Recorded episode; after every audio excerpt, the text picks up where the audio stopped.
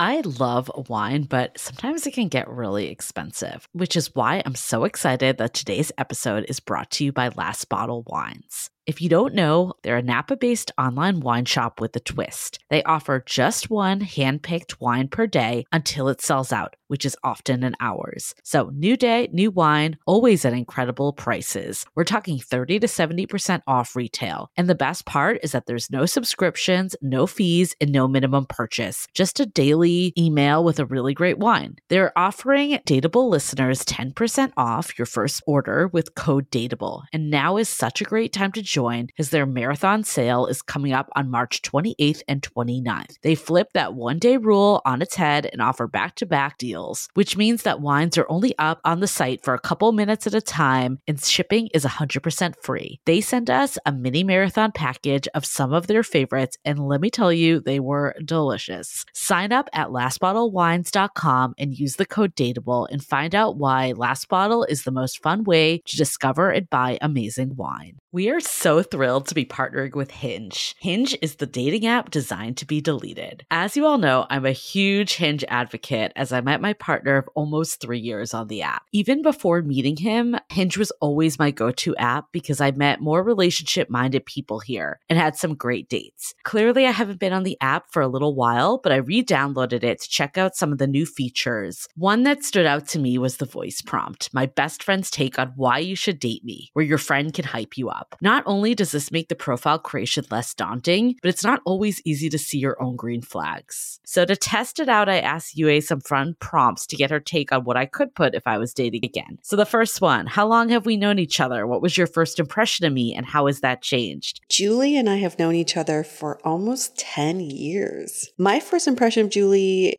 was that she's very social, but I've learned that she has a lot more depth to her beyond the social butterfly that she is. My next prompt What do you think are my green flags? I would say she's deeply loyal. She believes in love, curious mindset, and she is fearlessly ambitious. And then last but not least, what kind of friend am I? Julie is the kind of friend who will always have your back, no matter what. Damn, that feels nice to hear. So download Hinge and try voice prompts today. Then find someone worth deleting the app for.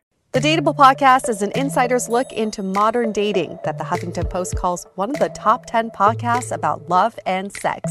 On each episode, we'll talk to real daters about everything from sex parties to sex droughts, date fails to diaper fetishes, and first moves to first loves. I'm your host, Yue Xu, former dating coach turned dating sociologist. You'll also hear from my co host and producer, Julie Krafchick, as we explore this crazy dateable world. Hey everyone, welcome to another episode of Dateable, a show all about modern dating. When we date, we make decisions, and those decisions are usually informed by what we think is our brain. but usually there's so much more that affects how we make decisions, who we choose to go on dates with, how we feel about them. There's just this whole science to it. And we have an expert to talk about that whole thing, right? And you never think about it. You just think that's the no. way it works, right? We just assume that this is just our own intelligence feeding us this information. Or it's the way you are. Yeah. It's just, I was born with it. It's a, you know, it's my personality. So our guest today, her name is Logan Ury. She's 31 years old. She's lived in San Francisco for nine years, originally from South Florida and currently in a monogamous relationship. She's here to talk about what's called, and I, this word, I always have a hard time saying it, behavioral economics. It's like such a tongue twister for me. Basically, the science of how and why we make decisions and how this applies to dating and relationships. What is this? What is behavioral economics? Why should we care? That was a great introduction. Thank you so much for having me. The idea behind behavioral economics is that there's this field of economics, which you're probably familiar with, which assumes that everyone's rational. It thinks that people make a cost benefit analysis before making decisions. And then there's the field of psychology that thinks about how our brains work and what's going into our decision making and kind of how we're wired and how I'm different from you. And behavioral economics combines those two. So it's basically saying people make decisions, but actually in these irrational ways, but we make decisions in the same irrational ways. So our brains are often clouded by these things called cognitive biases, but the same ones appear over and over. And if we understand what those cognitive biases are, then we can help make better decisions. So I can tell you about a really famous example yeah. of behavioral economics.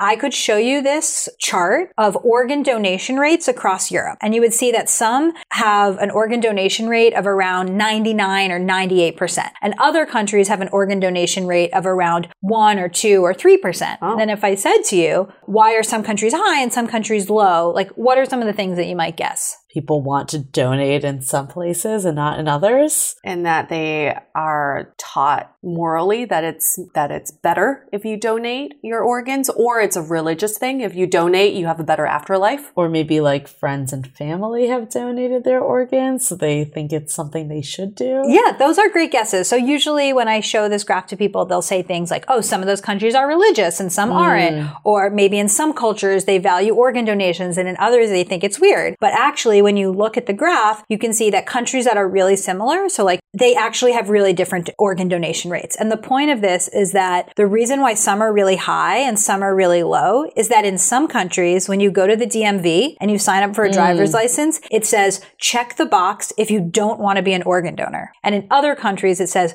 check the box if you do, do. want to be an organ donor. And in either way, people don't check the box and they just become what the default is. What's so fascinating about this example is organ donation rates matter a lot. It's about how many mm-hmm. lives are saved, how long it takes to get the organ, but it's being decided by the way the form is written.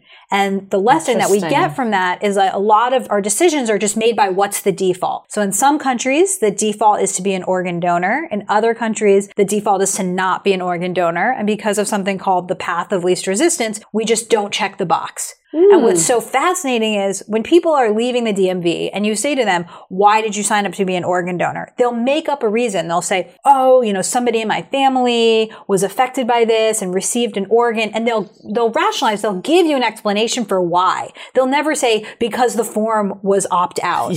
And if you say to somebody, why didn't, they'll, you'll, they'll say, oh, it's creepy or this and that. They won't say it's because the form was opt in. But we know based on these crazy different rates that that's really what's going on here. So how does this apply to dating? So that's just one example of how behavioral economics works. And there's a few lessons I want you to get from that. One is that defaults really matter. Two is that there's this thing called path of least resistance. We resist making hard decisions. We just go with whatever's there. Mm. And then three is we don't really understand what's behind the decisions that we're mm. making and we explain it in a different way. because we think we're rational Oh yeah, we think we're rational and we think we're in control of our decisions. So the way that this relates to dating, think about the way the apps are created and all the defaults that are built into the apps. Mm. So I used to lead a behavioral economics team at Google. So what we would do is we would take these principles from academia and we would apply them to products at Google. So we would say things like, how do we get users to continue through a sign up flow? Or how do you get Google employees to drink more water? Things like that, right? And now I'm applying them to dating as a dating coach and through a book that I'm writing that applies behavioral economics to dating. Hmm. And one example that I often give around the apps is that the apps make a lot of assumptions that I actually think are wrong. Okay. So one of hmm. those assumptions is the apps assume that you know what you want. So when you're signing up for an app, it'll say, what's your height maximum? What's your height minimum? What religion do you want?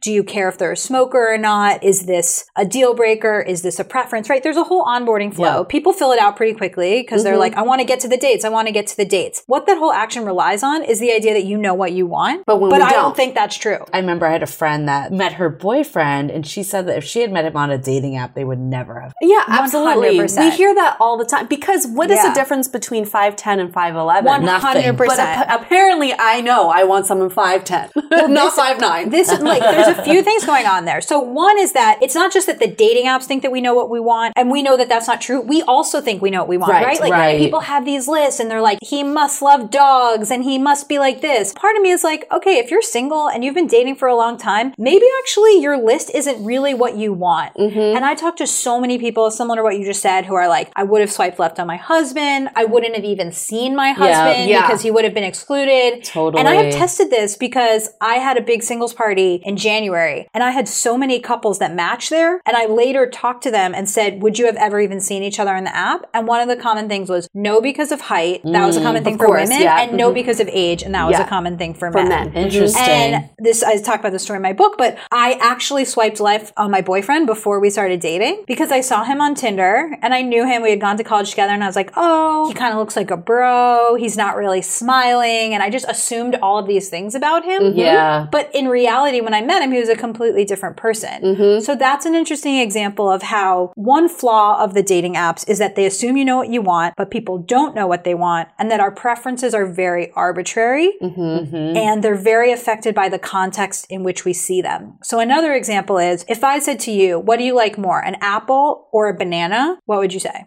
A banana. Apple. Okay, so you each you each immediately have an answer, right? So you said apple. I said banana. You said banana, you said apple. Apple. But we know this from experiments that if I actually showed you a banana, a really, really beautiful apple, and a kind of gross apple, you're much more likely to choose the apple. Because what your brain does is it compares the two apples. It says Oh. this one looks really That's good, where and apples to suddenly apples comes you from. want the more beautiful apple. And this Mm. is something called asymmetric dominance. It's basically like our brains prefer to make decisions by comparing similar things. Oh, interesting. So you think that in a vacuum, you would choose an apple or a banana. It actually is affected by set of what I show you. Oh, Okay. that's, that is so. Oh my gosh, this is just goes into my friend who's Indian.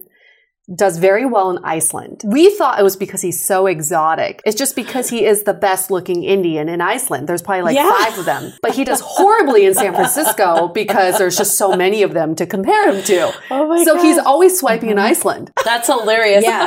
I, I guess that's what I would be curious of. How does that principle apply to Yeah. like dating and So relationships? let, so let me give you um, a more official example. Please. And then let me give you how it applies to dating. So an experiment that I think Dan Ariely ran is that he said to people, would you rather go to Paris or Rome? Okay. And people have their own responses. You know, some people have been, some people haven't been, whatever it is. And he sees, and let's say it's like 50 50 for each. So then he says to people, would you rather go to Paris with free breakfast on your trip? Rome with free breakfast on your trip or Rome without free breakfast on your trip. Oh. And suddenly everybody wants Rome, Rome. with free breakfast. Interesting. Right? So how this applies to dating is that for your profile picture, you could have a picture of you with someone who looks like you but is slightly less good looking. and then you look better. and then you look better. And this is funny because I have a good friend who looks similar to me, and it was her 30th birthday. And I just posted a bunch of pictures of us over the years on Instagram. And I was like, damn, she looks like me, but is a little bit hotter. I look much worse in these photos because of that. But if it was like you with someone like Asian, for example, like you wouldn't make It's that not the same, comparison. it's not the yeah. same. so yeah, so, so just to underline the principle is our brains like to make decisions by comparing similar things. Ah. So if you take something that's like you but slightly worse, you look better. so if your friend who looks like you starts asking you to pose Oh for a profile picture, She's read Lo- Logan's book. You'll She's heard what's this up. podcast. now I'm going to be really offended if any of my Asian girlfriends wants to take pictures with me. See, that's also funny because I wonder if it works differently with Asian people. Like, I wonder if like an mm. untrained eye would think you looked more similar than you actually do. That's we could do an experiment. That would on be an experiment. Interesting. Okay, give us another example. This, This is is- Sure. I fascinating. love Sure. this. I love this. Okay, what's another? The human brain is so dumb. so Oh, yeah. intricate. Okay, I really like talking about the dating app. So I'm gonna I forget the exact wording, but it's basically like whatever we measure is what matters. Mm. So I don't know if you what you guys do for a living normally, other than do this podcast. But if you work at a company that has metrics, Yes. what happens when there's metrics is that whatever you make the metric about, people start caring about. Yes. So there's a really interesting example. I think this is from an old social psych test where they say to people, where, where they're basically trying to figure out uh, in what environment are people more productive? When there's artificial lights or when there's natural lights? Right? So they start measuring people's productivity in the two different environments. And what they find out is that it actually doesn't matter which type of lighting. When you are watching people work, they work harder. So kind of like the conclusion is if you measure people's productivity, then people's productivity goes up or how that would work like in a tech example is if you say um, i work at youtube and we're going to measure number of subscribers then you're telling yourself that number of subscribers matters Matter. more and you're going to work towards that Right. if you tell yourself that number of minutes of eyeballs watched matters if you're measuring that that's what you care about and then suddenly you act in a different Yep. way so how that relates to dating is that the dating apps can only measure things that are easy to measure so things that are easy to measure are your height where you went to school like the symmetry of your face right? That's what a profile picture is your job right now your zip code And it's not just that that stuff's neutral and that in the back of our heads, we're like, well, it would be great if they could measure kindness and humor and adventurousness, but they're not able to. But you're also keeping that in mind. What happens is that you start to think that that stuff's really important. Mm. So Christian Rudder is the guy who founded OKCupid and he used to run the, The the, blog. OKCupid blog, Yep. OK Trends, and then he wrote Dataclysm. And I interviewed him, and one of the most interesting things he says is that they did an analysis of OKCupid. They looked at women who were evaluating men who were either 5'9 or 5'10. Now, how much more do you think a guy needs to make per year? So additional income. Who's a guy who's 5'9? What does he have to make more per year to be seen as equally attractive as a guy who's 5'10? Oh, interesting. Like 10,000? I was gonna say fifty thousand. Whoa. Guess who's been on dating apps longer? No, I'm not sure. But the answer is $40,000. Damn. $40,000 per year. And that's not just in San Francisco with like crazy Yeah. incomes, what people are seeing. So, of course, if you went into a bar and a guy was 5'9, you wouldn't be like, you're $40,000 less valuable Right. a year than the guy who's 5'10. But because the dating apps are measuring height, suddenly we're comparing across height and mm. height becomes that much more important. I No wonder these guys lie about their height. I mean, that's like Yeah. almost, They're almost like- as good as lying about their salary. It's like that, or I gotta make an extra forty k Yeah. a year. No, but it's- it's yeah, so it's true. crazy. Like I find myself like I don't think I'm someone that like dwells on height, and I do find myself like looking at that every profile on dating apps, for yeah, sure. because it's one of the it's, like it's things there. to look at, yeah. right? It's like if Amazon was showing you a camera and it was like, these are the five things that make cameras different, you're going to measure across Right, those. course, Even if yeah. you're like, I don't actually know what like, what, what a pixel means, you're going to start measuring against pixels because our brains want to make these comparisons. yeah. And we want the best. We want to optimize. Yeah, Yep. and it, I've been. This is a little bit of a tangent, but I've been talking to so many women lately who are getting their eggs frozen, Mm. who are like, I don't want to be evaluated based on my age because I don't feel mm. like I'm that biological Yep. age. And they're like, I'm 35, and men. Men basically are like, I'll date anyone who's 34 and under. Yep. So they like lie about their age because they're like, well, me at 35 with frozen eggs is different than a 35 year old without frozen eggs. And anyway, it- it's basically a form of superficiality Yep. just because these apps are like, well, here are the things I can give you. And if I were to design a dating app, had access to like all these different types of things and it involved AI, like the things that I would show you would not be somebody's company and role or height. It would be a bunch of other factors that are actually related to compatibility. Totally. But they just show you the things that are easy to show you. And then mm-hmm. because of these cognitive biases, we think that what they measure is are the things that matter. My question then goes back to this argument of almost like standardized testing, like SATs, right? There are a lot of biases in those standardized tests. There's cultural biases, ethnic biases. There's no fast way for colleges to really measure your qualifications other than sort of a standardized score. And I kind of feel the same way with dating apps. For them to actually work the way they're supposed to work, there has to be these like standard qualities that we're looking for. So how would, let's say, a new dating app get around unconscious biases? Yeah, it's a totally fair point, and I love the SAT analogy. I would say I would think more about what I would tell my clients versus what I would tell the dating apps. So, what I would tell my clients or anyone who's listening who's trying to use the apps is be a little bit broader in what you're setting your settings to be, right? Because think about the two things that I just told you. One is apps assume that we know what we want, but we don't. And the other is whatever they measure feels like it matters, but those actually aren't the things that matter. So when you're signing up for a dating app, be a little bit looser with age, be a little bit looser with height, um, be a little less judgmental about where people went to school. Because even though it's tempting to try to turn, you know, this flood into a trickle in order to have fewer people to date, what you actually should do is have an experimental mindset. Yeah. So I like to tell people date like a scientist. And how does a scientist date? They have hypotheses and they test them. So maybe someone's hypothesis is I'm not attracted to men under 5'10. Okay, go on some dates with guys who are under 5'10 and tell me if that's true. Or somebody else will say I'm not attracted to engineers. I don't really like the way their brains work. Go on a date with some engineers Yeah. and tell me if that's true. What I want you to do is understand that the dating apps are doing the best they can with the mm-hmm. limitations of the technology. Yep. And therefore, the onus is on you to actually test if these hypotheses you have are true. Mm. And I feel like this happens to me all the time where people say, you know, I'm dating this guy and he's really different than anyone I've ever dated. dated, and I'm like, oh my god, you're gonna marry him, right? Yeah. That Because happens all the time. it's We like you're breaking so many pattern. people. Yes. Okay, so we did an episode called "Are We Asking Too Much of Tinder?" which is kind of the same thing. Is like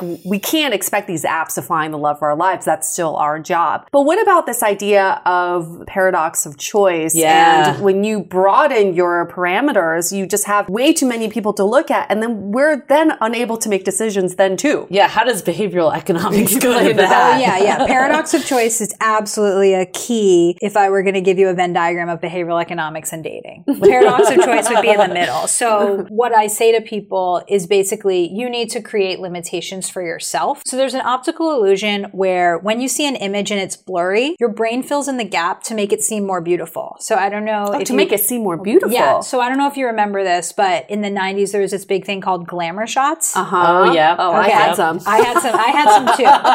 So if you look back at glamour shots, they're pretty blurry. Yeah. And that's taking advantage of this optical illusion of when there's less information, our brains fill in the gap to make it seem more beautiful. It even happens if you have like a mediocre photo and you use a black and white filter, doesn't it suddenly become I was gonna say look the better? league, the league, the dating app. Yeah. They've changed everyone to be black and white. To Oh, they remove- have? Yeah, the very first photo to remove bias on. Um, just I mean, I think there's probably some of it has to do with like racial bias and all of that, but also some of the stuff maybe that you're saying too. Oh, that's so That's interesting. I wonder if I wonder if they even know why. It, I mean, I'm sure they did a test that's Yeah. basically like you look better, and I wonder if, if they even know that it's because of this. Right. That's if it's super deep interesting. as we Yeah. think it is. Right. uh, why I bring this up is basically I talk to people about this when they're going on dates. So it's like, okay, you're going on a date, you're at a bar, you're sitting across from the person, you see all their flaws. You know, maybe you see some things in their teeth, or they look a little older than their photo, they didn't hold the door for you, whatever it is, right? So you're aware of the flaws of the real life person. Mm-hmm. Then you go to the bathroom and you're swiping on Tinder and you see what's essentially a blurry image of a person. the new Because it's- shiny object. Right. It's yeah. just a few it's just a few pictures and they say things like I like music mm-hmm. and that's a blurry image and you fill in the gap and you say, "Oh, they like music? I like music too. I bet we like the same, same We're music." music. soulmates. Yeah. Right. So you're in the bathroom falling in love with your soulmate and then you go and reject the person you're across from and then the same thing keeps happening, right? What I like to say to people is like understand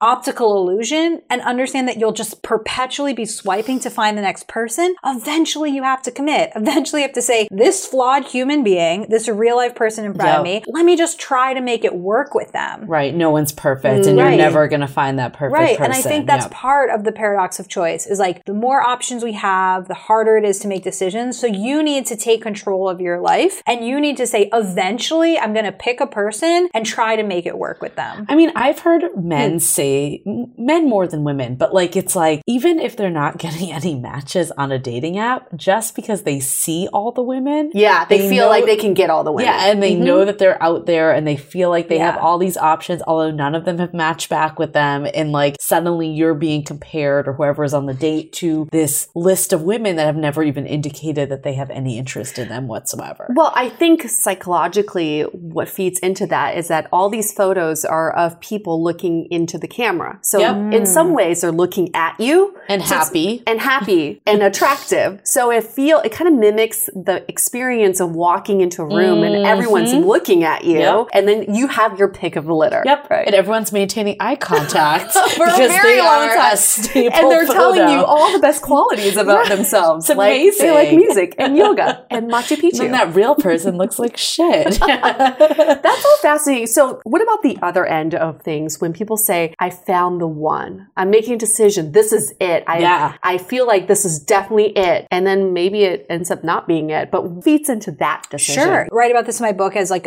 dating apps give us a skewed perception of reality because it, if you walked into a bar, you would never be like 100 people in this bar are into me, but the dating apps make you feel like you're at the center of the universe. Yep. And another key difference is that if you were in a bar and you walked up, up to someone, you're likely to be rejected, right? So Right. you're often getting rejected. And then when somebody says yes and goes on a date with you, you feel gratitude towards them. You're like, great, somebody said yes. But because of the double opt in structure of dating apps, where you only see the people who swiped right on you, Yeah. you actually are not getting the rejection You don't see that the you rejection. were getting, which I think makes you feel less grateful for the dates you Ah. do get. That's a great point. And you know, like there is like some rejection in ghosting where people like stop responding, but I really have watched people do this where they swipe right on a bunch of people, they only get a few matches. They don't think, oh, I bet those people sw- swiped left on me. They think, oh, they stopped using the app, right? They have a whole mm, story in mm, their mm, head. We're filling in. Yeah. And I actually think people are, it makes us more rude and less grateful because we are not getting the rejection. Oh, is maybe dating apps should show the rejection. Yeah, like no, that person did see you and Yeah. they said no. There should be like a red column and a green column and show all the people who rejected you. Just so you're more grateful for the green column. I totally agree though, because like I think people just will fill in the story with something that makes them feel positive. mm-hmm. Absolutely. And I think that is a good transition into the question that you just asked me. So are you familiar with the concept of cognitive dissonance? Not totally. Yeah, please, give us explain. a formal Yeah. definition. Okay, so cognitive dissonance is when your brain is holding two conflicting thoughts at the same time.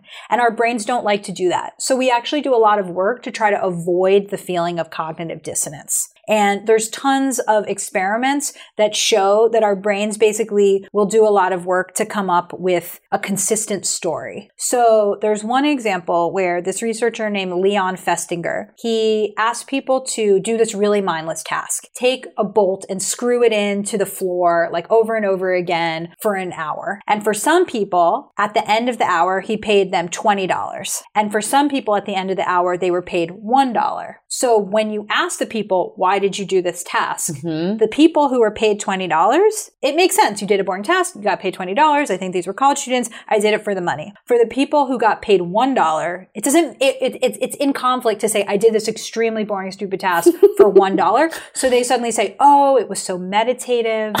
It was a really interesting Oh, so they're experience. reconciling in their yeah. head- So they're their heads. coming up with a story. Yep. It hurts your brain to have two conflicting thoughts. So they come up with a story to make those things consistent. So hmm. this is a topic that I think is so interesting because I think one of the main issues with dating today is that people are having trouble making decisions. Mm-hmm. But what I mm-hmm. say to them is like, once you commit, your brain will kind of take over and do the work for you. So think about a friend who had a boyfriend or girlfriend who they had some issues with, and then they get engaged, and suddenly you don't hear about those issues anymore, right? The person has basically said, yes, this person is like constantly late, but yes, we're getting married. So I'm suddenly going to come up with a story in my head that says, I don't really care about that anymore. Mm-hmm. And what it is, is that once we commit to something, our brains do the work for us. So for example, if you buy a dress that has a 30 day return policy, over the 30 days, you might be like, should I or should I not keep the dress? And you do a pro cons list. Yep. Mm-hmm. Versus if you buy a dress, final sale, you're like, this is my This dress. it. and you just don't go through the pro con Right. list.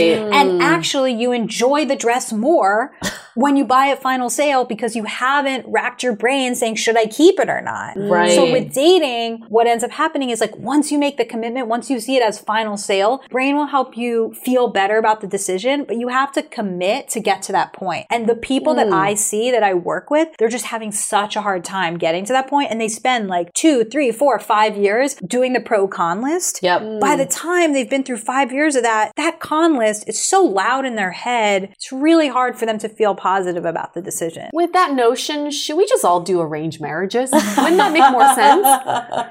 it may be easier if you're going to go off that alone, right?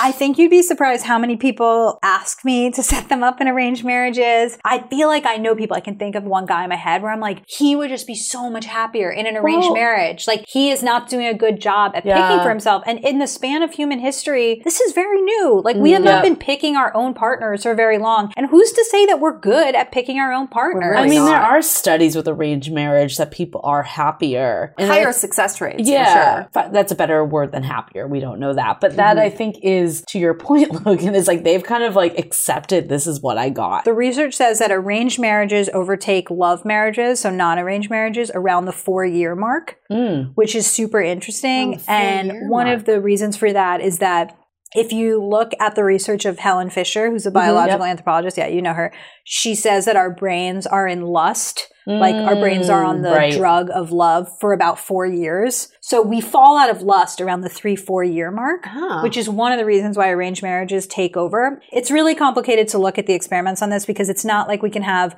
a double blind experiment where we say, you go to arranged marriage, you don't. right, so there's right. tons of cultural reasons why Yeah. those people, and you know, divorce isn't common, but yeah, when you are in an arranged marriage, you say, I am committed to making this work. And when you're in a love marriage, you sort of say, I'll stay in this until I think I could be happier elsewhere. Right. And that's fall not out of final love. sale. Yeah. It's a final sale. Right. Oh, um, that's a great name for a dating app. Final sale, no returns. So I have a question Yeah. on like a reverse situation. Sure. What if you're like with someone and it's like almost too easy that you don't value it? Is there a reason why your brain is kind of saying like I want to be with someone that kind of makes me work for it a little more?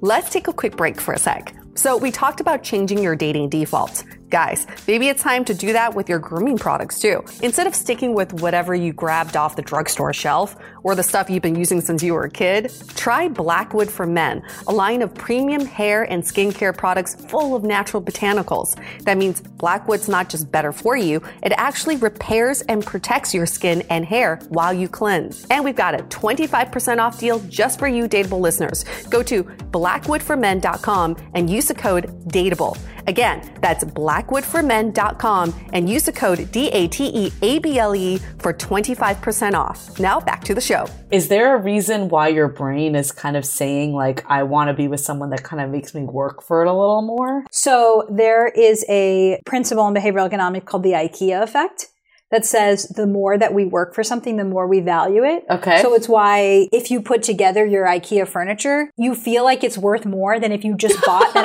identical piece of furniture because you're like, I remember I was looking at the instructions and I lost the nail and I was freaking out, but then I found it and my neighbor came over and, we had to screwed in the it. I actually technically work for IKEA and I'm definitely telling this. Oh yeah, that's amazing. well, the IKEA effect applies to dating and relationships because the more effort you put in, the more you value it. So something that I say to people all the time is that we're in this age of romanticism where people think, oh, I have a soulmate and my soulmate will understand me intuitively and relationships won't be work. And if it feels like work, I'm doing it wrong. And I'm like, no, no, no, no. No. If you, if it feels like work, you're doing it right. And that's a huge thing. So, Okay. so I say to people, like, not only should you be putting in work because relationships take investment, but you'll value it more when you put the work. So in. is that a red flag of a relationship feels too easy? I think it depends. I think if you're in the honeymoon phase, you're on the drug of love, you know, the person seems to have no flaws. But I would say, like, if you're in year three or four and you're never fighting and it seems really easy, like, are you actually just suppressing your emotions? Mm, like, why are you not fighting? Like, is, are you not telling the truth? I just had a friend who broke up with his longtime girlfriend and he's like, maybe we would have stayed together if we fought more. Right. Like you just don't, mm-hmm. you got to a point that you just don't care. Yeah. Yeah, like if you're not fighting, like what's going on? Because I just don't feel like two people are necessarily so incredibly in sync. I feel like they're a little bit in denial. I agree. Anytime people say they never fight, it's a red It's a flag. problem. Yeah. Yeah, I and definitely uh, my boyfriend's mom is a PhD therapist, and I talked to her about this once, and she was like, "When couples come to me and say they never fight, I say, do you ever have sex?" She was like, "Passion. Those are like two Right, sides of the same right. passion coin." And I don't think that you know we never fight is like something to aspire to. It's a word fight. They see shame in it Yeah. because it's a negative term. Yeah. If we said more argument or conflict, Disagreement, yeah. yeah.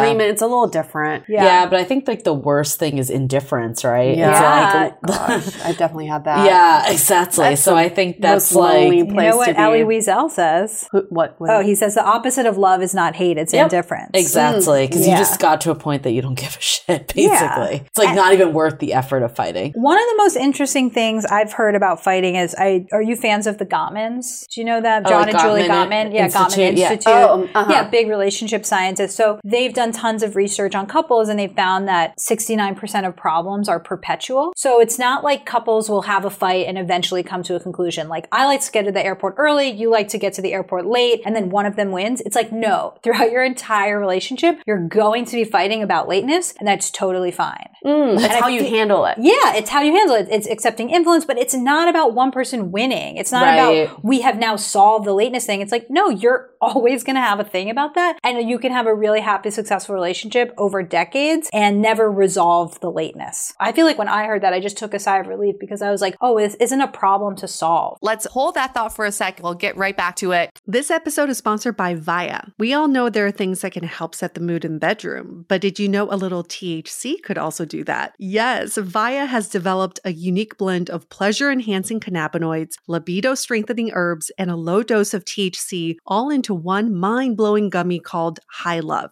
This gummy, wow, it will awaken your senses, increase blood flow, and intensify any sexual experience. I've been pleasantly surprised by the High Love gummies because it is just the right amount of THC for me to have a good time without feeling sleepy. And hey, if THC is not your thing, Viia also offers a wide array of other gummies without it. And everything legally ships in 50 states with discreet packaging directly to your door. So if you're over 21, you can get 15% off and a free pack of award winning Dreams THC plus CBN sleep gummies with our exclusive code DATEABLE at viiahemp.com. That's V I I A H E M P.com. Let the gummies work their magic. Head to viiahemp.com and use the code DATEABLE to receive 15% off and one free sample of their Sleepy Dream gummies. That's viiahemp.com and use the code D A T E A B L E at checkout. Take your passion and pleasure to a whole new level with High Love from Viia Hemp. We are so excited to share with you our new podcast, Exit Interview.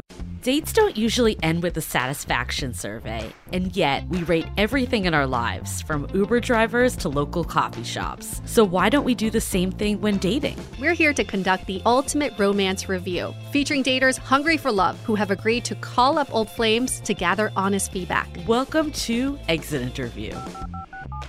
He upgraded himself to business class while I was in economy. Wait, wow. What?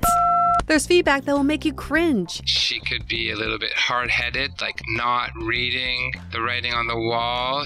And feedback that will make you swoon. When she said that she had feelings for you. I had no idea. Really? And maybe you'll learn a thing or two yourself about how you can be a better dater, lover, or partner. Obviously, like, knew I was gonna learn something. I didn't expect this. Welcome to Exit Interview. Listen to Exit Interview on the iHeartRadio app, Apple Podcasts, or wherever you get your podcasts. I actually have that problem. I'm perpetually late, and I've always Oh, had that- really? I've never noticed. Never noticed, Julie.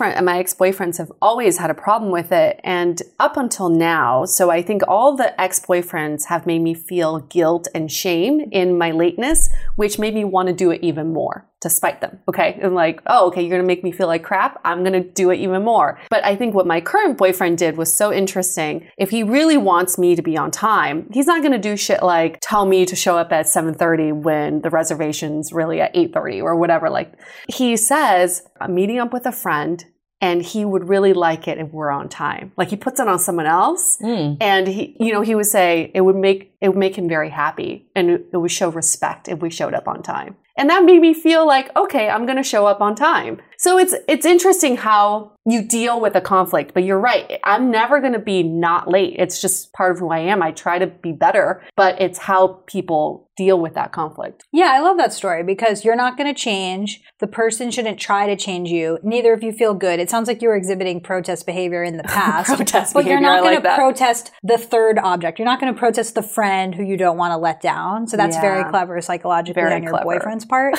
when I was at the Gottman's training, I think it's called the science, the, the art and science of love. I stood up and I gave the example of I like to be at the airport at a certain time. My boyfriend doesn't. And what do we do? And their advice was just go to the airport separately. Mm-hmm. And I Yeah, think that's what, I love that metaphor Oh, I because do it's that like, with friends all the time. You I'm do that with okay. me. it's acceptance as opposed to trying to change Yeah. the person. Yeah. And then you're just both like feeling anxious about it in different ways. So, what are some decisions that we're making in our dating lives that are that that are just totally wrong, totally irrational, but everyone's making these decisions or coming to these conclusions? So, one of the areas that I've done the most unique research on is breakups. I'm really fascinated by mm. breakups. And I, last year in March, I put on Facebook, I'm researching breakups and decision making. If you are considering breaking up with somebody, give me a call. And people from around the world, people I hadn't seen in many years, people I've never met, contacted me. And I had these fascinating conversations with people who are basically like, should I or should I not break up with my partner? Okay. And I feel like in the area of breakups, there's just so much irrational behavior. And I can talk you through some of the common Yes. reasons. Yeah, let's hear it. So this is biased because the people who reached out to me, they often knew like, oh, I really have to get out of this relationship. I kind of want you, Logan, to like tell me that that's okay. Right. So these were mm-hmm. people who had been in bad relationships for a while. So there was a guy and he called me and he said, I've been dating my girlfriend for two and a half years. The first six months were great. The last two years have been bad. What should I do? One of the things I said is there's this idea in behavioral economics and economics in general called sunk cost fallacy. Or another way of saying that is throwing good money after bad. You can imagine at a tech company, you start working on a project, really not going well, the users are not interested in it, and eventually somebody should just call it and say this is Right. a Yeah. failure. But people are like, but we've already spent six months on it, so let's keep going. Uh-huh. Yeah. So that happens all the time in relationships. So he's saying, I've already spent two and a half years. Yeah. I should keep going. So what I said to him was, imagine that this is a TV show. Season one was great, and season two through five were really bad. Should you watch season six, or should you start a new TV show?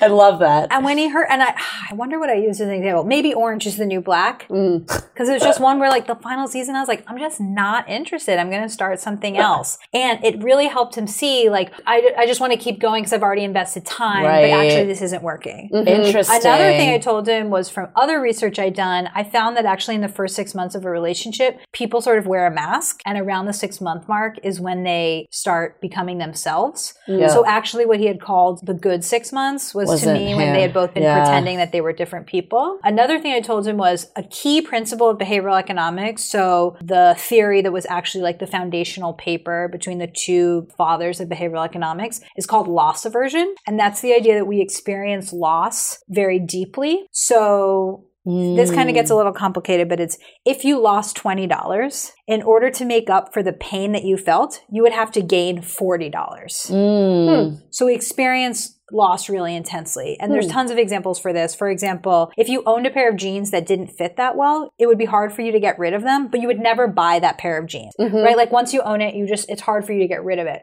So that overwhelming feeling of loss aversion makes it hard for us to break up with somebody because all we focus on is what it will feel like during the breakup and letting them go.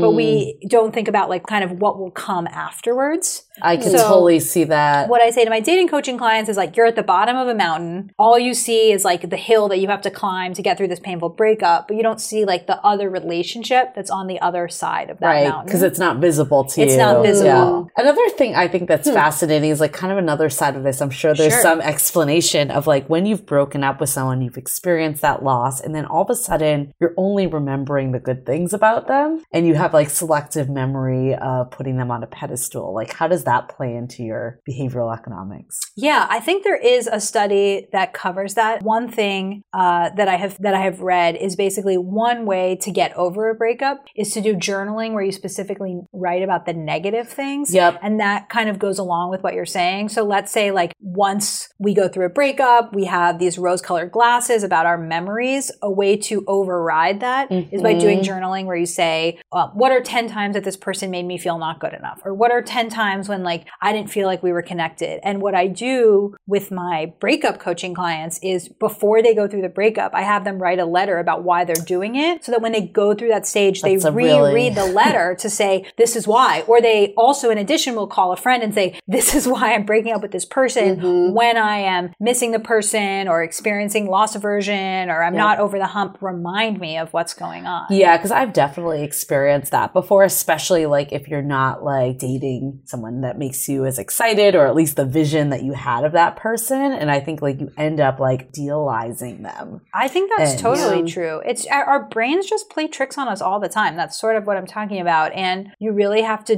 do things in advance, like writing that list, so that in that moment of irrationality or what we might call like a hot state, you can kind of go back to a rational state by, Right. by setting these things up. And that applies to the gold standard, the Yep. one that got away, the one that Yep. you wish you could have been with. It's all in our memories of these people. It's not actually Or reality. Oh, like yeah. people that break up and get back together, then break up, get back together because you're like in that oh, low Oh, point yeah. thinking about like how good The it good was. times. And then it's Well, reality hits One again. thing, I just met with this guy who'd been dating his girlfriend for seven years. And he's basically, do I stay or do I go? And they had taken a small break. And during the break, he had dated this other girl for three months. And I was like, mm. it's it's just not fair to compare month three Yeah, with a new girl no. to year seven with your girlfriend. Like, those are not the same. Like, you didn't even really get to know her, and it was still super exciting, and like her body was new, and her personality was new, and her Mhm. friends were new. But I think the average person would just be like, oh, let me choose between these two human beings. Yeah. Like, that's not fair. That's not apples to apples. That's Right. not apples to apples at all. And it's the other way too. Like if you just broke up with someone, you go out with someone new and they don't know you as well and they don't like understand how you operate, like you automatically like compare the two of them. That's also not fair. no. yeah, I think that's a really good example. Back to your original breakup example. At what point do you just call it though? I mean, even to your tech company example, if you had a few Yeah. bad, bad years and you threw in all this money, at what point do you say, I'm giving up and not throwing any more money? Or do you say, let's just try different ways of making this work? Same applies to relationships. We always get this question. When are you, when have you tried hard enough? Right. And when do you just call it and say, this is,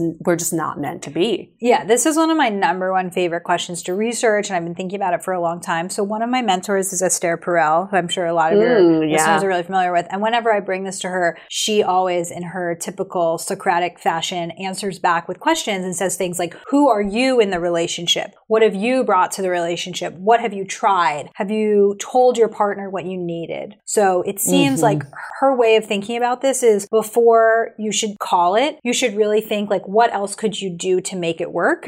And is the issue you or is the issue your relationship? And I think this just really happens as we get older is that if you're 37 and you've had a series of failed three month relationships, the common denominator in those relationships is you. Mm. So instead of saying, well, this person had this flaw and this person was moving to Toronto and this person used bad grammar, maybe you can say, like, actually, how can I show up differently? Hmm. So I think it's a really hard question and there's no blanket answer. But before you decide to leave and before you villainize the person and think about all their problems, you should really say, like, what else could I do to fix this relationship? And how could I show up differently?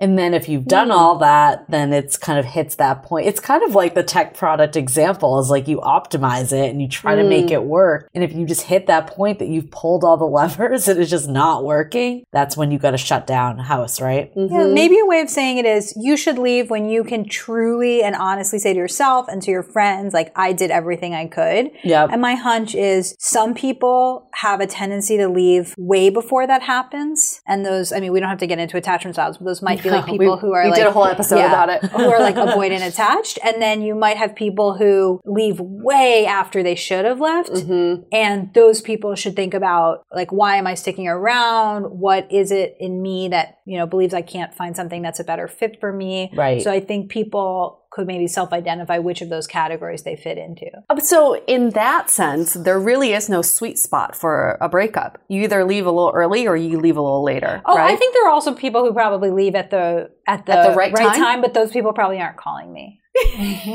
those people are very woke. yeah. And I think it's a skill. I think that there are people who say to me things like, if I weren't working with you, I would have left six months from now. But because I understand myself and my needs and I have tried to do everything I can, Right. I feel confident that I can leave now. And what they feel is that they've gained six months. It also probably depends on their own like personal development, like self awareness, like own like emotions too. Totally. I really like to be practical. Like I like to live close to the ground, giving people practical advice, but there's no blanket answer for should you stay or should you go. What there are are a series of questions you could ask yourself to understand, have I given this a fair shot? Is there something in our values mm-hmm. that's completely in conflict? You know, does this person want to move to Portland and I need to stay here? Yep. just to really think through like what's behind this decision and is it about us and the space between us which is what a relationship is or is this an issue with me mm. and is it something that i should be dealing with or else i'm going to be repeating this pattern for a really long time Is there an example with this behavior? Let's say you feel like you met the love of your life and there was some external reason that things did not work out and you've kind of kept this person as an ideal that you compare other people to and all of that. Like, how do you kind of work through that understanding that a lot of that is like the behavioral economics that you pointed to earlier, pairing folks and all of that?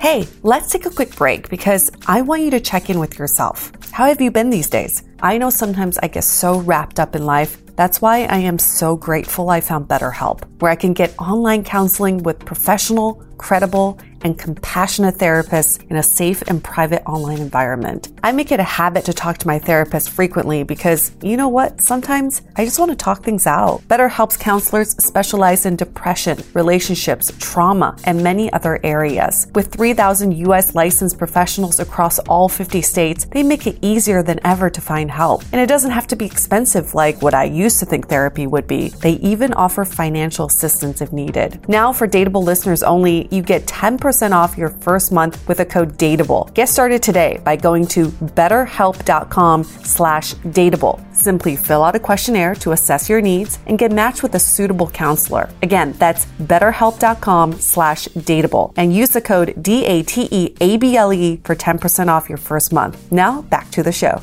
feel like you met the love of your life and there was some external reason that things did not work out and you've kind of kept this person as an ideal that you compare other people to and all of that. Like how do you kind of work through that understanding that a lot of that is like the behavioral economics that you pointed to earlier pairing folks and all of that? Yeah. So actually that kind of goes back to what i was saying about cognitive dissonance. Okay. So let me let me try to connect these points. So people often say to me should i play hard to get? And when they ask that I can just hear in their voice that they want me to say no.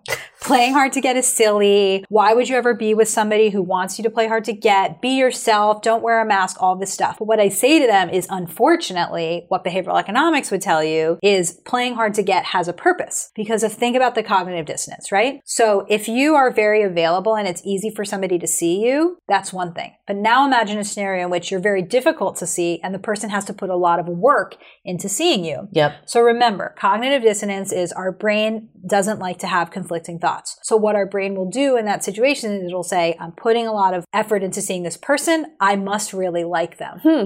So it'll come up with a story to justify it that ends up with that person thinking that they like you more. So I think what we could apply to that example is we is the person might say that person in a forum play hard to get played hard to get because I couldn't get them mm. and therefore I want them more. But one of the Got reasons it. I want them is I couldn't have them. Got so it. I'm not saying that that's really going to help you get over the person, but just understanding one of the reasons I like them is purely the fact that I couldn't have them. That's really interesting. It might put things yeah. into perspective. Yeah, so I guess like with all these like brain activities, yeah. like first of all, like are there certain patterns that some people have and others don't? Do some people see this more logically? Like in that last example, like I understand the reason I really want them is because I can't have them. Like how does that all it's, apply? It's pretty complicated. So basically, to the question of does everyone have the same ones, these are mostly universal. So these studies in the field of behavioral economics have been replicated all over the world, and a lot of these things are just human nature. So there's a few that are cultural, but really they're pretty universal. So that's one thing. Another question in the field is Does knowing about these cognitive biases help you avoid them? Right. Some people will say no, mm. but I believe, and a lot of other people in the field, yes,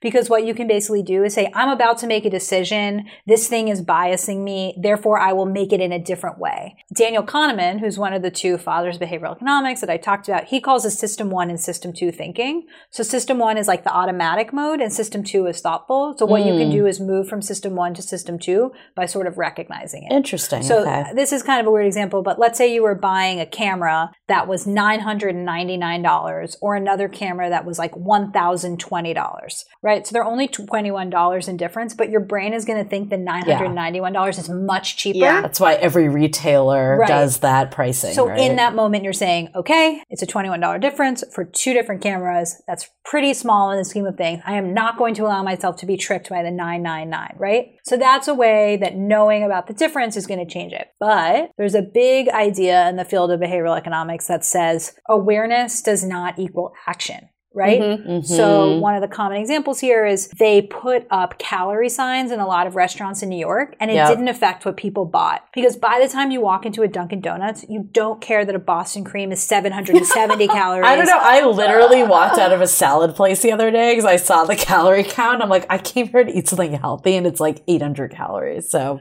yeah, I think there, I mean, there's definitely examples where it makes a difference, but what they see overall is that just knowing something doesn't change the okay. way that you behave. So if you really wanted that that salad, you would have gone anyway. Well, I guess if you went into a salad place, you're going in with a healthy conscience, right? That's true because then you have a conflicting view. But if That's you're going into yeah. a Dunkin' Donuts, you're like, I already "Oh, knew fuck that. it, I'm Yeah. here. That's uh, yeah, true. I Give think me the that's- no, calories. yeah, actually, I think what you're saying makes complete sense. Like by the time you're deciding to make an unhealthy choice at Dunkin' Donuts, you don't care about the calories. But if you were going into a salad place to make a healthy decision and you saw all of those, you might be like, well, why am I here anyway? Right. I'm like, I could just Yeah. go to Dunkin' Donuts. Yeah, you're not there it a for like some guilty pleasure. Ooh, a salmon salad. But so with this idea that kind of awareness or information doesn't lead to action, the way that the field of behavioral economics thinks about it is, okay, well, what does lead to action? And the things that lead to action are changing the environment. Mm. So that kind of leads back to my first point about the organ donation rate. So mm-hmm. the organ donation rate was because the form is designed a certain way, people take a certain action. Yep. So, what that would mean for somebody who wants to eat healthy is that a restaurant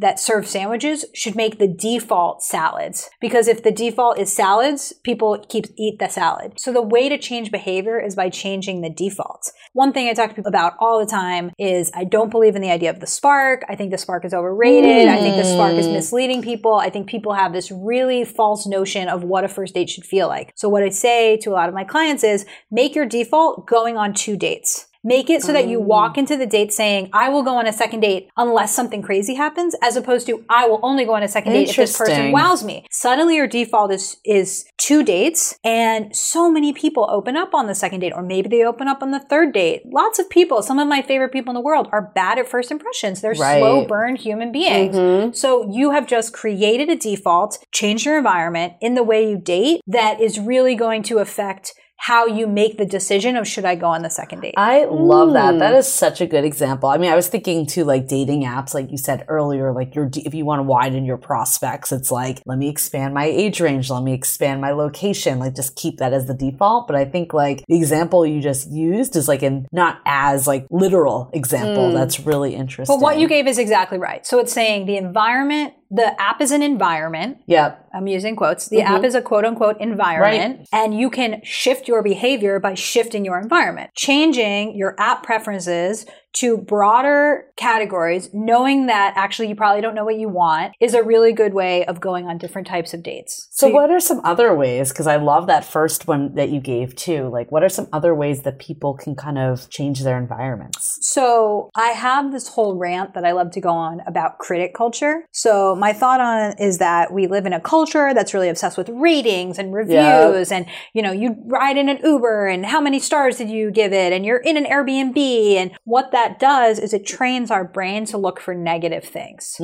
So Because that's all Yelp reviews are, the negative things. for everything. So, uh, if you're familiar with the research on gratitude journals, the reason why gratitude journals work is that if at night you have to write down five good things that happened to you during the day that you're grateful for, all day you're looking for things to be grateful for. Oh. So maybe in your gratitude journal, you'll write, Bart only came every 19 minutes and I got there right as it arrived and I didn't miss Bart. I actually never understood the origin of the fact that you're looking throughout the whole day. I thought it was more just to like be thankful of what you had, not what you didn't want. Like, I mean, I, I think that's true, but the reason why it works is that you are training your brain to look for something. Right. So if I said to you, look around and tell me all the things in the room that are green, right? Yeah. You're, you're filtering for green. And similarly with the gratitude journal, you're filtering for things that are good. I love that because I think in the past I've had trouble with that exercise because I'm like, I feel like the stuff I'm writing down today is so mundane. But I think if you looked at a big picture of like how it's helping you overall, maybe there's like a different impact to it. Oh yeah, and my boyfriend and I have this thing that we came up with that, called the good news rule, which is that when something bad happens, we know that we would talk about it a lot. But when something good happens, we rarely give it the same amount of airtime. Yeah. So the good news rule is when something good happens, you actually have to talk about it and appreciate it and give it as much space as you would give the negative. Interesting. So when you apply kind of the science behind the gratitude journal to dating, I feel like people are going on dates and looking for the negatives. So they're going on the date Yep. and they're saying he wore socks with sandals, he was late, Sure. he I offered to pay and he said yes. And I feel like they're like collecting stories for Sunday brunch with their friends. Absolutely. And they're training their brains to look for the negative. No wonder they're like, I can't find someone great. So for my dating clients and now my friends, I have them text me five good things immediately after the date. And they can be so simple. They can be, uh, he looked really happy and alive when he told a story about his little brother. Grandmother, or, you know, she did Teach for America and I really respect that, right? Like they mm-hmm. can be like super detailed, but I'm helping them train their brains to go into the date looking for different things. Mm-hmm. And that's changing the environment to have a different experience. And that if you can't think of any, then maybe you're really with the wrong person. No, that does happen where I'm like, oh my God, if this made it into your top you know. five, this must have been bad. But they still do the exercise. And like, I read it and I'm like, okay, there's no way they're going out with that Yeah. person again. But I bet they still had a better time on the date than if they hadn't done that. Yes. I and that goes that. into like what, what I said before that your brain is an evidence seeker. It's not the truth seeker. Yep. So whatever theory you're trying to support, your brain will automatically see those things. I love that's really well said. So, with that idea, what about this scenario, Logan? We've had a mm-hmm. lot of people come to us and say, I haven't had much relationship experience. These relationships last two to three months, if you even call them that, and they don't amount to a serious relationship. Now they find themselves in their mid to late 30s. They want to start a family, and Yeah. they're starting to see this pattern that they can't keep a relationship. They become so in their head. It becomes so much about them. What am I doing wrong? Mm-hmm. How can I change myself? And they become so negative about themselves. What do people do at this point? What mm. advice would you give them? Well, what advice do you give them? I actually feel like I kind of went through this myself at one point. It was a little different, but it was like it was like when Tinder first came out and I was going on all these dates and like they never really went past like date 3 or 4. And I started to think like is there something wrong with me? Mm-hmm. And I think that there is a point that you are the common denominator, but also like you can't just look focus on the negative to the point you just said or that's counterproductive also because you're not going to go anywhere. So I think what I started to look at is like how do I show up in relationships in other parts of my life too? Like I am a really good friend, like I am a really good sister, I am a really good daughter. Like what are those things that I bring to a relationship and that helped get confidence to actually like show up that way when I was dating. For me, I feel like for a lot of these experiences, it goes way deeper than their dating lives. So it stems from their childhood, it stems from Yeah. these experiences th- that they've collected. And I tell them to go to therapy because I think there's just a lot more to uncover there. But I think that's what it is. It's like the experience that you collected, but like, can you look at like a counter to that? Like, if it's, let's say you're in your 20s and you were just like never dating because you were focused on school, like, do you have to hold on to the fact that you're unable to mm. have a relationship because you just weren't necessarily focused on it at that point? Like, I almost feel like finding that evidence is just holding you back. I really like all of the advice that you gave, and it's it's a little bit stumping me because I feel like the more common thing that I've heard from the people I work with is they come to me breaking up with people at the three month mark, but they don't think anything's wrong with them. And I feel like a mm. lot of the work I try to do with them is to sort of say like, hey, this is a pattern of yours. If you keep doing it, where will you end up? You'll keep being in these three month relationships, and I try to get to them to that point that you were talking about, where they then take responsibility. It's a whole other question of what do they do once they're really taking responsibility for it and they are experiencing, a form of self hatred. Yeah. I think therapy is absolutely a great thing for them to do at that point to figure out like who are they? Who do they want to be? What are some childhood patterns that they might be reliving? And one thing that i say to a lot of my clients is is your apartment clean? Like do you show up to things on time? Yeah. are you reliable? Do you like yourself? Right. and i feel like just getting to the point where you sort of stop making apologies for your behavior and you actually just start like being better. Like mm. that really helps people and say like let's say it was a heterosexual man i would be like feel like you're somebody's husband and you just haven't met your wife yet and like be mm. that person and, Right. like embody that. And it, i don't want it, your situation's hard because those people are already being hard on themselves but it's sort of like rise to the occasion to find your partner. And if there's something about your own behavior that you feel embarrassed by maybe like start start adjusting that like start mm. changing that thing about you that you don't like and see what happens but i really feel like therapy would help a lot of people in those situations and i just know i've benefited so much from therapy people in my lives Yeah. have too Yeah, I mean, I 100% am pro therapy, but I think there's like a balance too of like taking responsibility, mm-hmm. but then also being like, I am a work in progress. I'm constantly changing and like not kind of holding on to these like limited beliefs of how you were 10 years ago. Like we hear a lot of men that are like so stuck that they've never had a relationship. And it's like, almost who cares about that? Like, let's mm-hmm. focus on the present. Like, I think it's good to acknowledge like why you didn't, but also don't get so fixated that it's hindering your progress in the future. I, yeah, mm. I think everything you've said about that makes total sense. And you're right. Like we have these identities of ourselves that we reinforce. Right. And these limiting beliefs and we can overcome them. And I, if that person were my client, I would say to them like, hey, different stages of relationship have different reps, like going to the gym. So you have a lot of first date reps, but you don't have a lot of like six month reps. You need to get there. But it Right. seems like the people you're talking about are having trouble getting there. Mm-hmm. Yeah. And I think just helping them understand like what's preventing them from getting there, how are they showing up on dates? Yep. You know, are they being realistic with their expectations? Are they even like presenting themselves? Like are they being mindful and open? What types of stories are they telling? Like could Yep. they go on a sample date with a friend of a friend? Like Totally. just kind of figuring out like what's preventing them from really showing their their highest self on a date. Totally. I want to take this conversation back to data and decisions. Sure. I like this concept of deal breakers because I used to Mm. really believe in them and now I don't know. How do you feel about deal breakers? Yeah, I've thought a lot about deal breakers, and I feel like there are a few categories. I think that there are red flags, deal breakers, and pet peeves. Okay. So, red flags would be, I think we all probably know, but red flags are things that come up early in a relationship or at some point in a relationship that are a sign of something that's bad. So, a red flag would be if you go on a date and somebody's talking about her ex and she says, he was terrible, our breakup was 100% his fault, I was a Mm. perfect angel, right? Like that person is failing to take responsibility for some element of a breakup, Right. and breakups are always shades of gray. Yes. Two people are responsible. So that would be a red flag where you'd say, hmm, I don't know what I think about that person's emotional intelligence. Mm-hmm. That's a red flag. For me, a deal breaker is a reason why you can't be together, and it's actually legitimately a reason. So I gave an Mm. example before. You love your job, you live in San Francisco, the, your family's here, the other person is from Portland, they want to move back to Portland. You just want to live in different cities. That feels like a deal breaker. Mm. Or you want to raise your kids different religions. You know, or like, what about smoking? right. Okay. So That's a very common deal breaker. I think smoking is a deal breaker. Okay. What I have seen the most is people who confuse pet peeves for deal breakers. Mm. And I say this to people all the time. So I had a friend who we, we had just met and she was like,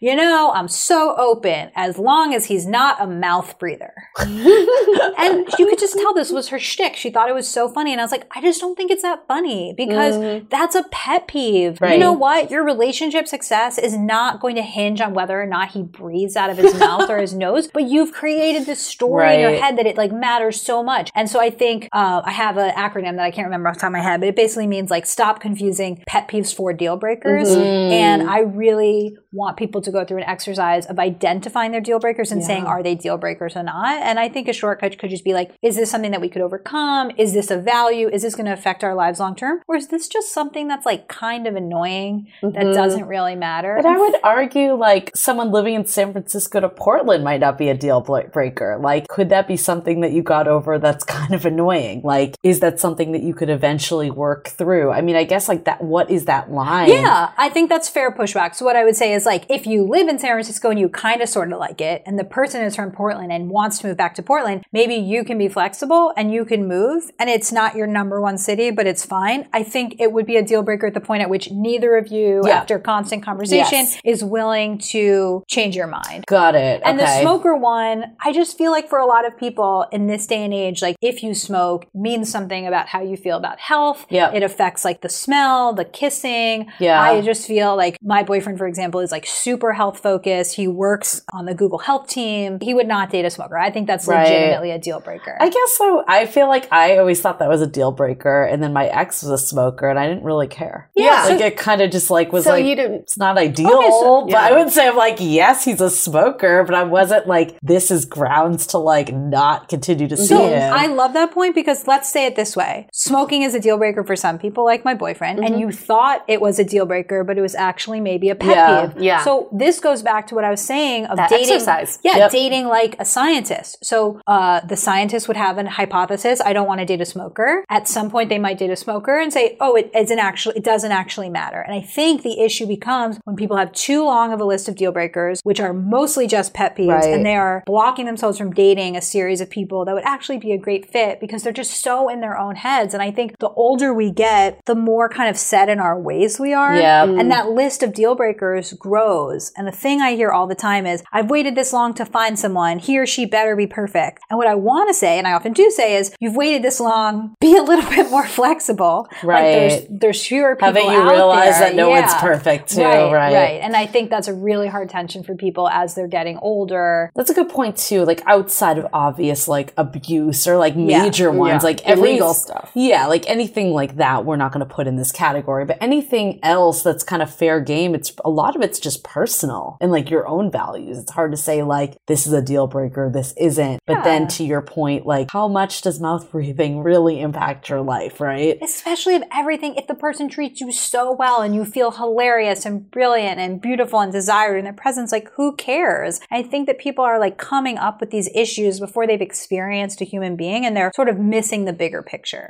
Right. I think this is something that dating apps are missing as well because it's very absolute. Are you a smoker? Do Yeah. you want Yeah. kids? Do you want marriage? But these decisions are on on a spectrum. My decisions have changed throughout the years, and I used to think a deal breaker was if a guy said he was he didn't want kids. I didn't even know if I wanted kids, but I thought that was a deal Yep. breaker. Until recently, I've noticed that the the various men I've dated, even if they said they don't want kids now, some have said I'm open to it later, or I may be open to it. That's not a deal breaker to me. I think what's a deal breaker is when they're so absolute in their decision and Yeah. they're close minded to other options. I agree with that because I feel the exact same way. Because it's like I'm not there yet, but maybe if I am, I don't Mhm. want to be closed off of that opportunity potentially. Any others on your, your deal breaker list, Julie? Um, I don't really have many deal breakers to be completely honest. I think like for me, I'm trying to think if I have any deal breakers. Logan, what about you? Any others on your list? I'm thi- I feel like mine have just gotten more flexible over Yeah. the years, and it's kind of going back to some of the stuff we said. Like height, feel I feel really flexible about. I really don't care what the person's job is as long as they love the job. Yeah. I just feel like I've gotten more flexible because I've realized that those things, checking off those things, don't really equate to like a person that I love or or feel compatible with. I think mine are more like I don't enjoy myself in their presence, Yeah. or I Mhm. don't find myself laughing. So how you feel around them, those could be deal Or breakers. I think a deal breaker too is like been through this before. They tell me they don't want a serious relationship and I'm looking for a serious relationship. Mhm. So it's kind of like the Portland San Francisco example, even though it's different. Like what we want doesn't line yeah, up. Julie, everything you're saying, I completely agree with. It's Yeah. basically, does the conflict prevent us from having a successful relationship or not? Yeah. And my hunch is a lot of things that people think are deal breakers don't actually affect the relationship. And that's why I've done a lot of trash talking about apps during this conversation, but I'm actually a really big fan of Hinge. Yeah. And something that Hinge has done that I just too. I love Hinge. I feel so enthusiastic about is that they understood that a lot of people's deal breakers were too harsh and they basically have two settings. Is this a deal breaker or a Yeah. preference? So if you're a Mm. Muslim man and you need to find a Muslim woman, they give you the opportunity to say religion is a deal Yep. breaker. But for most people around things like do you drink, do you smoke, height, they say it's a preference. Yep. And they Mm. show you people who are outside your preference. Yep. Right. And when I've spoken to the data science team at Hinge, they have tons of research that says people are often very happy with people who are outside their preferences. And had Hinge only had the deal breaker setting, they never would have seen that person. I love that, and I'm also pro Hinge because that's where I met my ex. but I, I yeah. love what I love about it though is like that it does go beyond just the superficial. yeah. And I think it goes also a little deeper than just like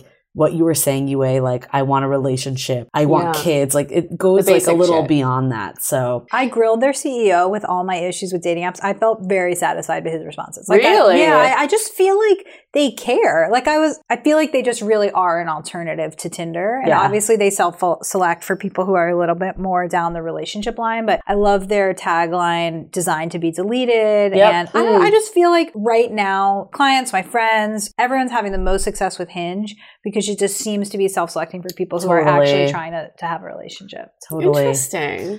And back to your original statement of we don't really know what we want, Mhm. which I completely agree with. Is there someone out there who does know what we want? like someone in our family or a friend? Is that possible? this event last week and there was this fascinating woman there named Rachel Greenwald and she wrote a book about how to find a husband after 35 using what she learned at Harvard Business School.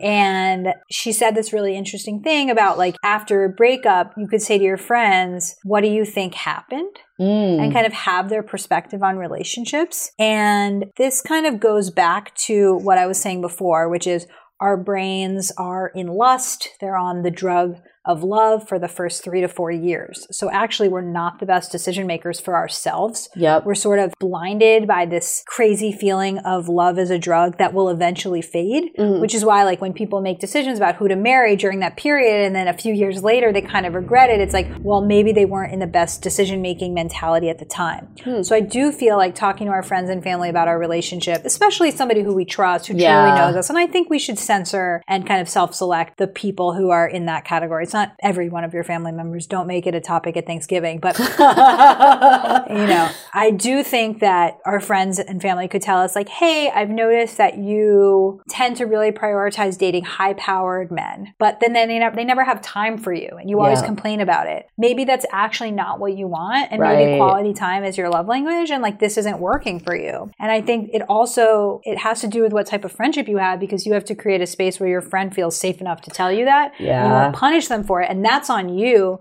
because you have to be open to that feedback. So I've definitely gone down this route before, and I don't think I'll do it again by delivering my opinion on someone's relationship. Mm. And I think I agree with you. I do think you can see a different perspective because you don't have that emotion. However, you could also argue that you're not in it with them. Like you don't see things all the time. Like you're only seeing one type of lens. Like how can you kind of make that full decision? How would you kind of respond to that? Yeah, I've thought about this a lot. And actually, there's a podcast called Loveumentary. Oh, this I've heard guy- of this. Yeah, Yeah. this guy called Yeah. Nate Bagley, and he's really awesome. And I was on that podcast and I kind of posed this question to him and I loved his answer. So he's married and he was talking about how he has a friend who's the friend that he goes to for relationship advice. Basically, the friend puts the relationship first as opposed to putting Nate first. Hmm. So when Nate goes to him for advice, he'll say, Actually, dude, I think that you're wrong here. I think your wife is correct. I feel like, you know, you're being a little short sighted or this and that because he's putting the relationship before The friend. the friend.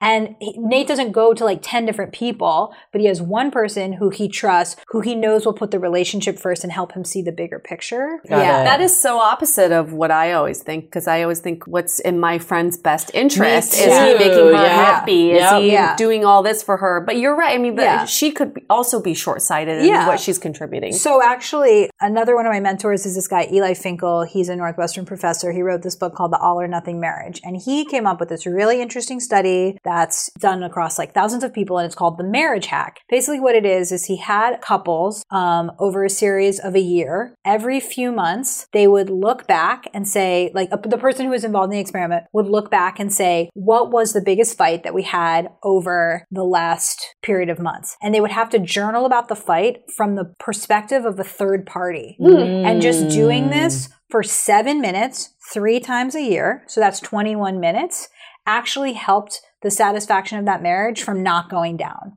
So relationship satisfaction tends to decline over time, but people who participated in this experiment, in the one in which they had to adopt the third party perspective, they actually did not experience a decline in relationship satisfaction. Mm. So Wow. there's something about looking at a relationship from a third party that helps you say like, okay, like I see what's going on here. Okay, well, we can literally talk to you all night because this is so fascinating. But in a matter of time, I think we should do some takeaways. what I'm taking away from this conversation is it's not so much like we really need to understand our decision making because that's great and all, but then we're not all behavioral scientists and economics, economists, whatever. I was fantasizing the other day and I thought, oh my gosh, what if in a world where we all know why we make decisions in dating that nobody complains about dating anymore because there's absolutely nothing to complain about. There's no conflicts, there's no guesswork, we're just communicating so well with each other. And then I thought that would be a really boring world because then this really important topic that occupies like 90% of our brunch, you know, it's no longer there. So I thought it's not so much about really making the right decisions, but it's about experimenting in dating. And that's what makes it so exciting. And I love what you said, Logan, with date like a scientist Yeah. have a theory and then try to dispel that theory and try different ways of dating and see what really works and what excites you and what creates different emotions in you. Cause I think that is where we ultimately should be. Not so much figuring out this whole thing because nobody has to figure it out. But it's more just about being open minded to experimenting with dating. Yeah, I think my biggest takeaway is like being conscious about your environments. And I love this like air quote environment because some of them aren't physical environments. And also, like, can you change the narrative? Can you take a look at another perspective? I love the example you gave of like, can you pinpoint five great things about this Mhm. person and like try to see it that way? And then I think that will also help you frame like when things aren't the right situations for you, also. Our brains are so powerful. I think just by changing a perspective a little bit, yep. it'll change our outcome. And I think what you were saying with changing the default of how you date, just having two dates, I mean, I think that's just, that should be our takeaway right Yeah. there. I think we should give everyone at least two dates. Or even two drinks, as we've heard from other people on dates that only like have one drink and then peace out. It's like, you're there already. Let's make the most of the night that we have together. And I think ultimately the main takeaway of this conversation is we don't know what we want. There's nobody there who can really gauge, Julie, you know exactly what you want. This is what you should be looking for. Nobody knows. So with that in mind, then we date with that kind of perspective. You're a clean slate every time you go on a date. You're just trying to figure out what makes you feel good and what doesn't. I think to add to that too, it's like you don't know what you want because it's a moving target. Like what you wanted Mm. yesterday might not be what you want today and what you want in a year and two years. So it's kind of like adapting and just like understanding yourself, understanding behavioral economics as much as you can, or just like the way your mind works. And then just, I think you just have to go through it, right? It's like you got to learn, you got to Mhm. adjust, experiment, like date like a scientist and all of that. I guess, Logan, I know you live and breathe this stuff, but is there anything that you want to add as like a takeaway from this having a conversation? I mean, that was so fulfilling and satisfying just to hear my thoughts re expressed through your words. And it makes me feel like I'm on the right track with my work and with the Totally. book. And if everyone could just be a bit more humble in their search Mm. and kind of say, like, you know what, I'm open to the world to surprise me. Yep. Hmm. And anyone who tells you that they know exactly what they want, don't believe them. And yeah, maybe we can just kind of close on the thought of date like a scientist. Whatever your hypotheses are, go out and test them. Love it. Question of the day? Yeah, let's do a question of the day. Okay, this comes from Dennis. I've been dating this woman for about a year and she's everything I want on paper. Pretty, intelligent, caring, etc., etc. I've been content, but she's looking to get married soon. Overall, she makes me happy, but the spark isn't as strong as other people I've dated in the past. However, she's someone that I could start a family with, which is important to me. Should I just go all in or hold out for someone that gives me all the feelings? I already know what Logan's going to say.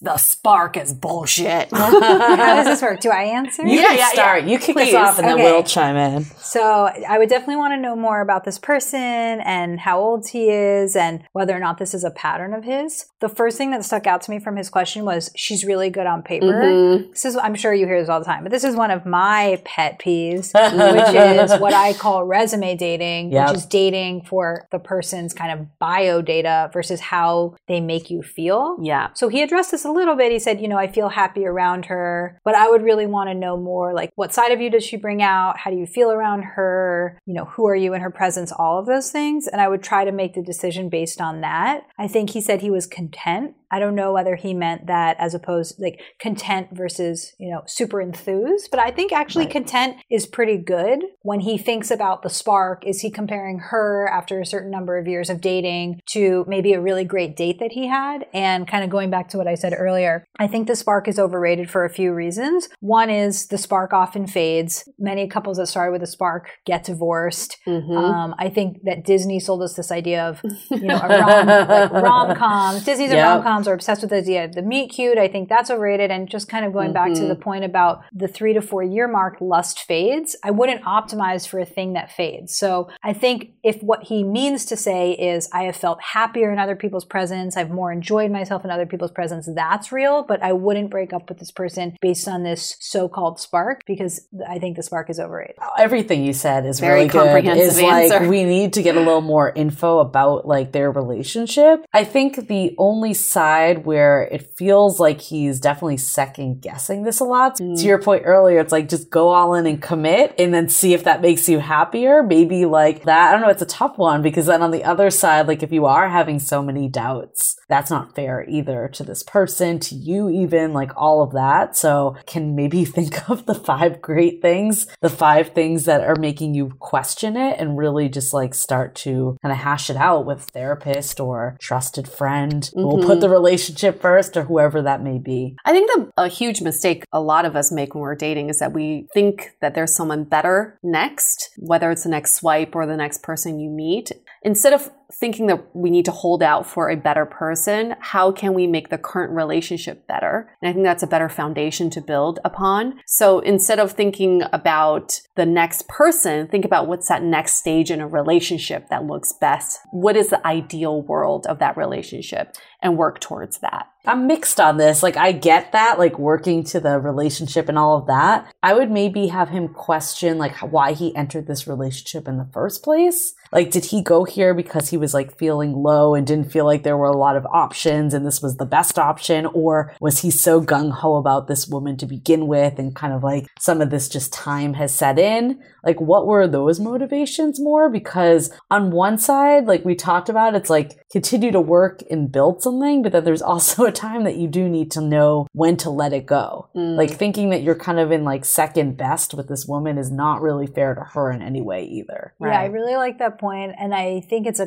common strategy that they use in couples therapy, where one of the first questions they'll ask is, "Describe to me how you met and how you fell in love." Right. And people just remembering and reliving that experience of, "I saw him across the room, we made eyes, he walked toward me." It kind of helps people reconnect with those Right. good stages, and that can Mm. help people assess the situation. This this is a hard one, and maybe for our next conversation we can talk about maximizers versus satisficers. Ooh. But I think what might be going on with him is that he might be a maximizer who's saying, "Oh, I wonder if there's someone else out there, and I need Yeah. to test every possible example before I know." When in reality, like that's just not really a possibility with dating. And at a certain point, as we said earlier, you kind of just have to choose and commit. So maybe our advice to him is to give it a little bit more and then see how No, he's break doing. up, Dennis. We don't even know you. Just break up with her and move on to someone better. No, No, I absolutely think it's not. give it your all, but then also be realistic of when to throw in the towel too, I think. Yeah, I agree with all of that. Cool. Great. This was fascinating. I knew this would be a very fascinating conversation. Now I'm thinking all the decisions I've made about my love life in the last 20 years or so. So, Logan, if people want to get a hold of you or um, get some coaching from you, how can they find you? So my website is loganury.com. So L O G A N U R Y.com. And I know Instagram is cool these days, but I post a lot on Facebook. So people can follow me on Facebook. I post a lot of updates there. And then I also am sending out newsletters with updates on my book. Oh, yeah. And you can find my newsletter link on my website. Your book set to come out and what's it called? So the publishing world is kind of slow. Uh-huh. So I am handing in my book this fall, and then it'll actually come out around Valentine's Day 2021. Okay.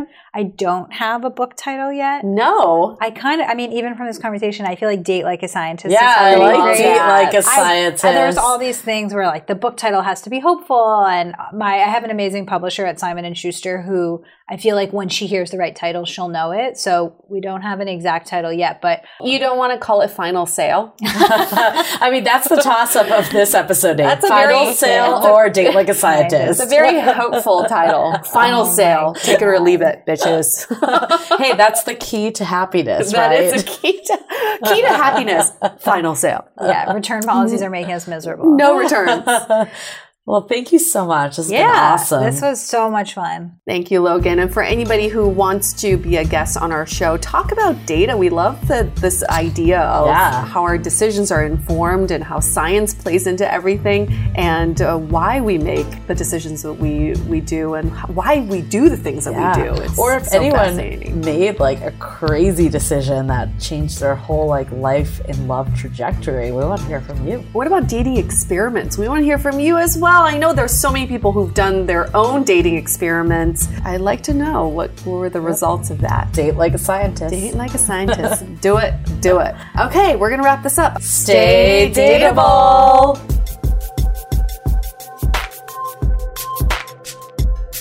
In summation, in this episode, we talked about social experiments, but there are also some ways you can experiment with the way you look. And that's why we're here to talk to Jeff from Blackwood for Men, which is a line of premium men's grooming products made in Japan.